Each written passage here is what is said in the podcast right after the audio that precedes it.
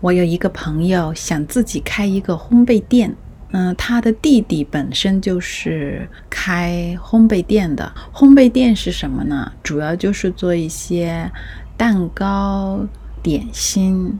据说他们主要利润最大的产品就是生日蛋糕，一个生日蛋糕的成本可能只要二三十元，但是售价一般都是一百多以上。这个朋友呢，他不想一开始就开一个实体店，一方面他没有这么多的资金，另一方面他也无法承担实体店所带来的各种事物以及风险。所以呢，现在很多的小女孩在家里面做一个烘焙私房店。私房店的意思就是在家里面做，有订单的时候就给客户送过去。即便是在家里面做这样一个烘焙店，它所要采购的设备和原材料也要花费几万甚至十几万的费用。我们身边也有一些成功的案例，这些小女孩在家里面做蛋糕、做点心，然后通过互联网卖出去。她说有一个朋友就靠做这种烘焙私房店，一年左右的时间就买了一个好车。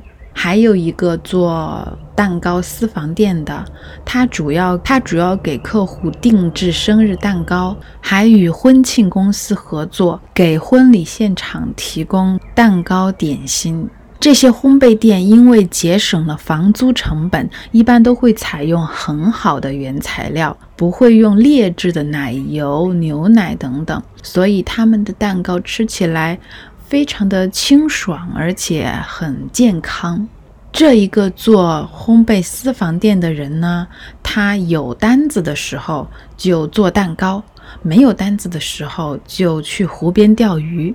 这样的生活是不是很惬意呢？其实，在当下，年轻人的工作节奏非常快。而且互联网上有各种的案例，告诉这些年轻人，有很多的自由职业或者创业项目，能做着自己喜欢的事情，并且又能赚钱，甚至比打工上班赚的钱还要多。所以有越来越多的年轻人放弃固定的工作，而选择创业或者叫做做自由职业。其实这在中国来讲是一个非常好的现象和趋势，这表明工作的多样化以及年轻人的活力。